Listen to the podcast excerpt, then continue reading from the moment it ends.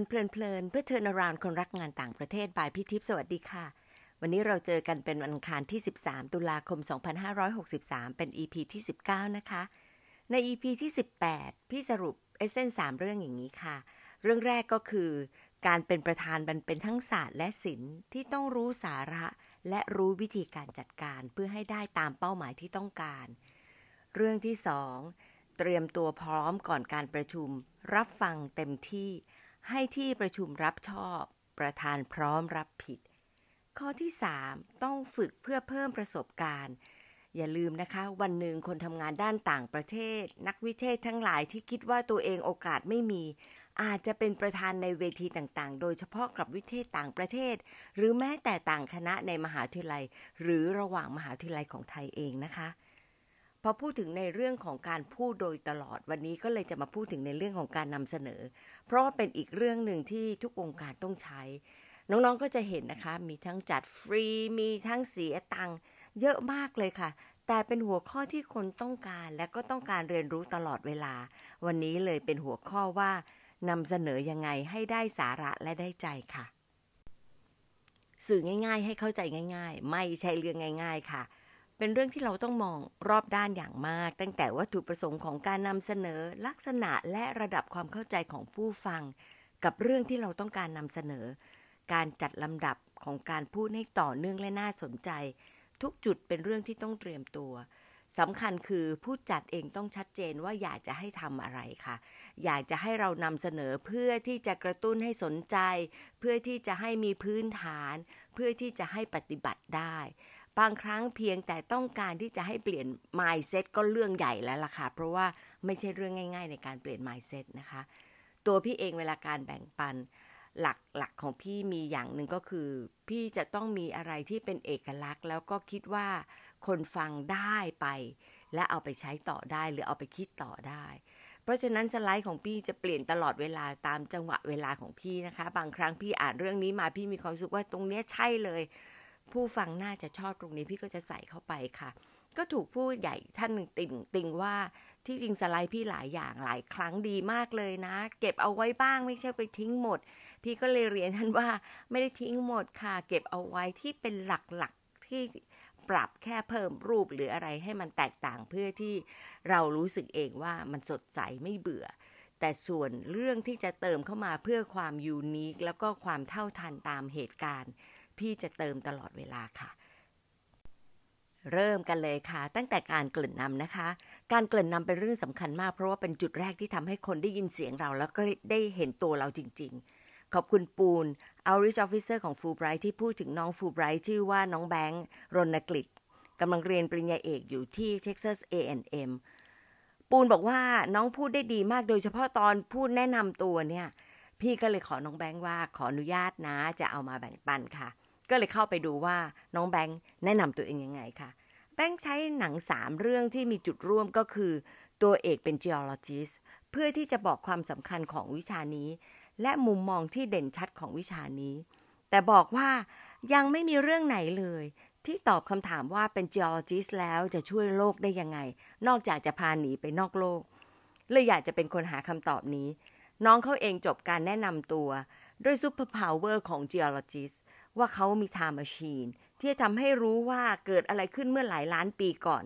นักธรณีเนี่ยล่ะค่ะจะเอาความรู้ไปทำอะไรได้ และจะช่วยรักษาโลกในอนาคตได้ยังไง พี่เห็นด้วยกับปูนว่ามันเห็นภาพมากเลยว่า งานเขาสำคัญยังไงแพชชั่นเขาคืออะไร และสร้างความรู้สึกน่าเชื่อถือให้ติดตามฟังได้ด้วย แม้เราไม่ได้เป็น geologist นะคะ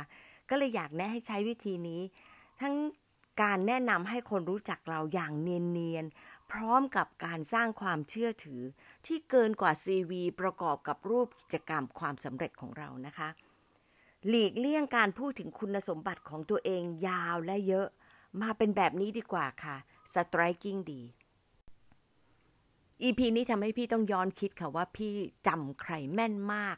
เพราะว่าเราชอบของเขาเหลือเกินนะคะ คนที่พี่นึกถึงก็คือวังการีมาไทย เป็นผู้หญิงแอฟริกันที่ได้รับรางวัลโนเบล ด้านการพัฒนาอย่างยั่งยืน ก็น่าเสียใจที่ท่านเสียชีวิตไปแล้วนะคะ เรื่องที่ท่านเล่าตอนเกริ่นนำพี่ยังใช้เป็นโค้ดมาจนถึงทุกวันนี้ในหลายโอกาสค่ะ ท่านบอกว่าท่านจะเป็นฮัมมิงเบิร์ดเพราะจะช่วยดับไฟป่าในขณะที่เจ้าป่าและสัตว์อื่น ๆ อาจจะมองอย่างสมเพศว่า ตัวแค่นี้จะทำอะไรได้ แต่ท่านก็บอกว่าจะยังคงทำในสิ่งที่ท่านเชื่อไปเรื่อย ๆ ค่ะ ตรงนี้มันโดนใจตรงที่ว่า เรากำลังทำสิ่งที่ยิ่งใหญ่ ในขณะที่ตัวเรามีแค่นี้ เราน่าจะทำต่อไปด้วยความเชื่อในความเป็นตัวของตัวเราเองด้วยค่ะ แล้วคนที่พรีเซนต์โดยไม่มี powerpoint ล่ะ พี่ก็มานั่งคิดอยู่แล้วก็คุยกับอาจารย์โมที่มหาวิทยาลัยแม่ฟ้าหลวงนะคะ อาจารย์โมก็บอกว่า อ๋อ โมมี ตอนที่ไปเรียนหนังสือที่อังกฤษเลยค่ะ ก็ตั้งใจจะไปฟังอาจารย์คนหนึ่ง ซึ่งได้รับรางวัลโนเบล ด้านฟิสิกส์ เพียงเพื่ออยากจะรู้ว่าตัวเองจะฟังแล้วเข้าใจหรือเปล่านะคะ อาจารย์สามารถที่จะอธิบายง่าย ๆ เรื่องยากๆที่เป็นนามธรรมเรื่องของอิเล็กตรอน ผูกเอาไว้กับนาฬิกา แล้วก็แสดงให้เราจินตนาการตาม เพื่อที่จะให้เข้าใจออกมาเป็นรูปไปทำมากขึ้นอย่างที่ท่านต้องการค่ะ เรื่องพวกนี้ยากมากเลย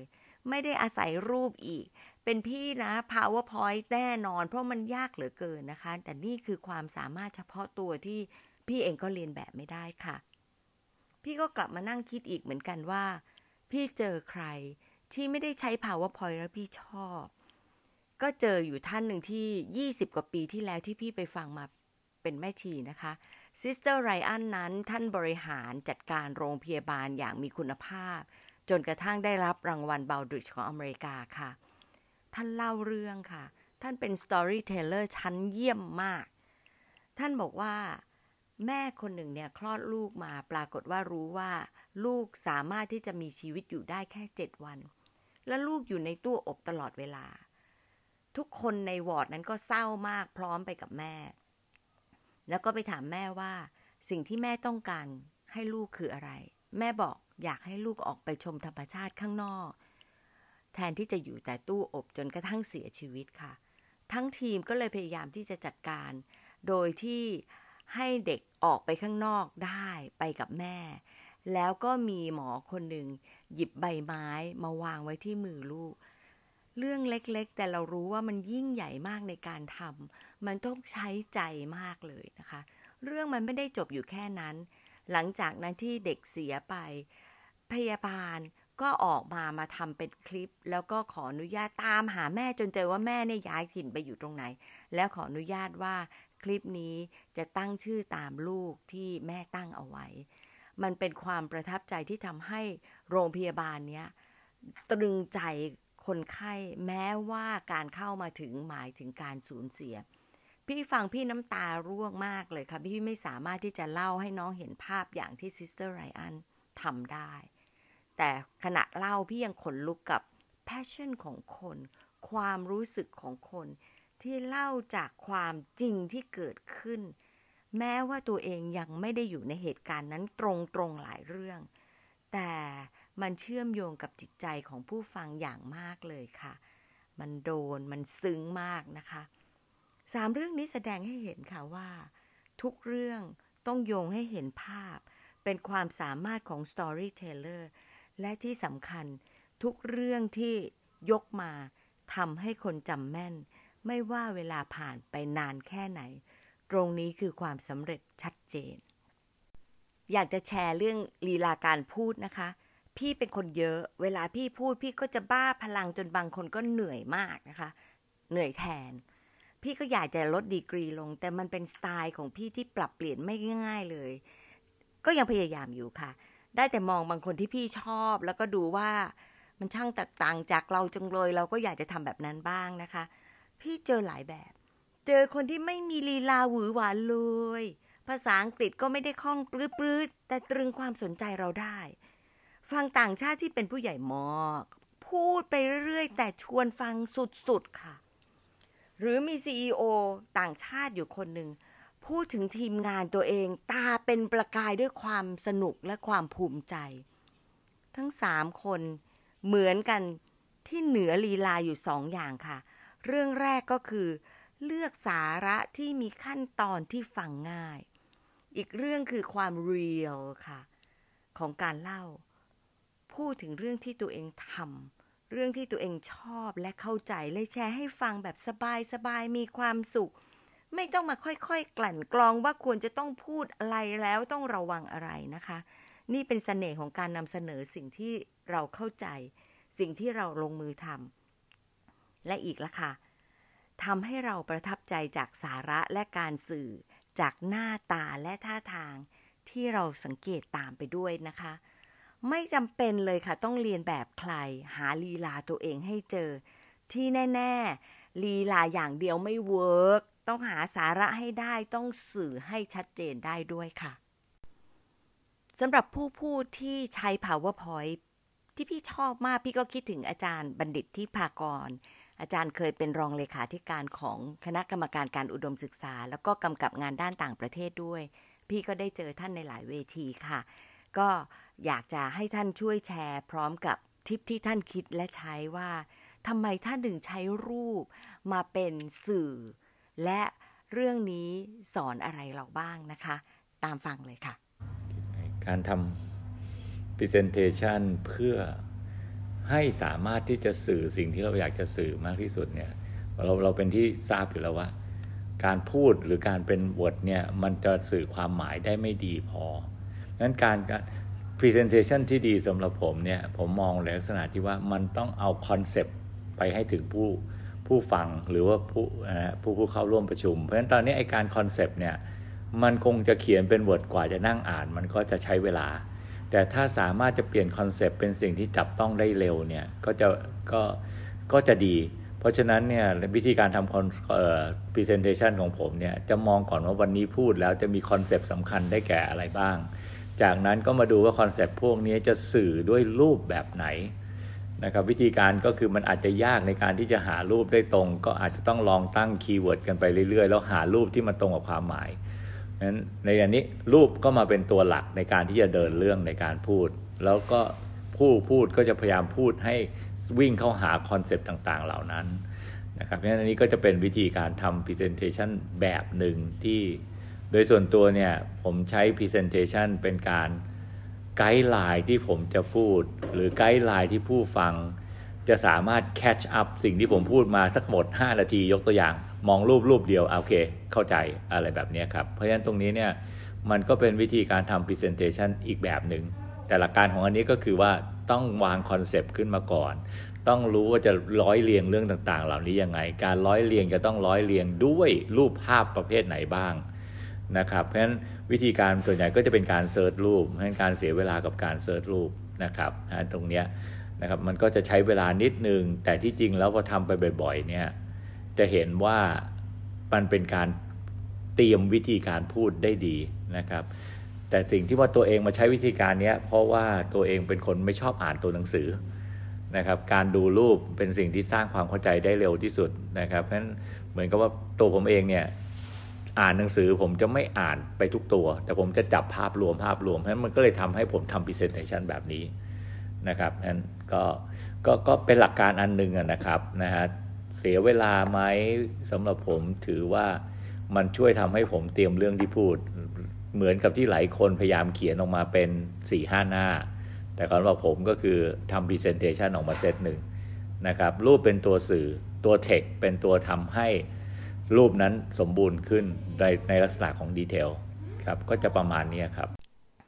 พี่สรุป learning จากอาจารย์บัณฑิตได้ 2 เรื่องใหญ่นะคะ เรื่องแรก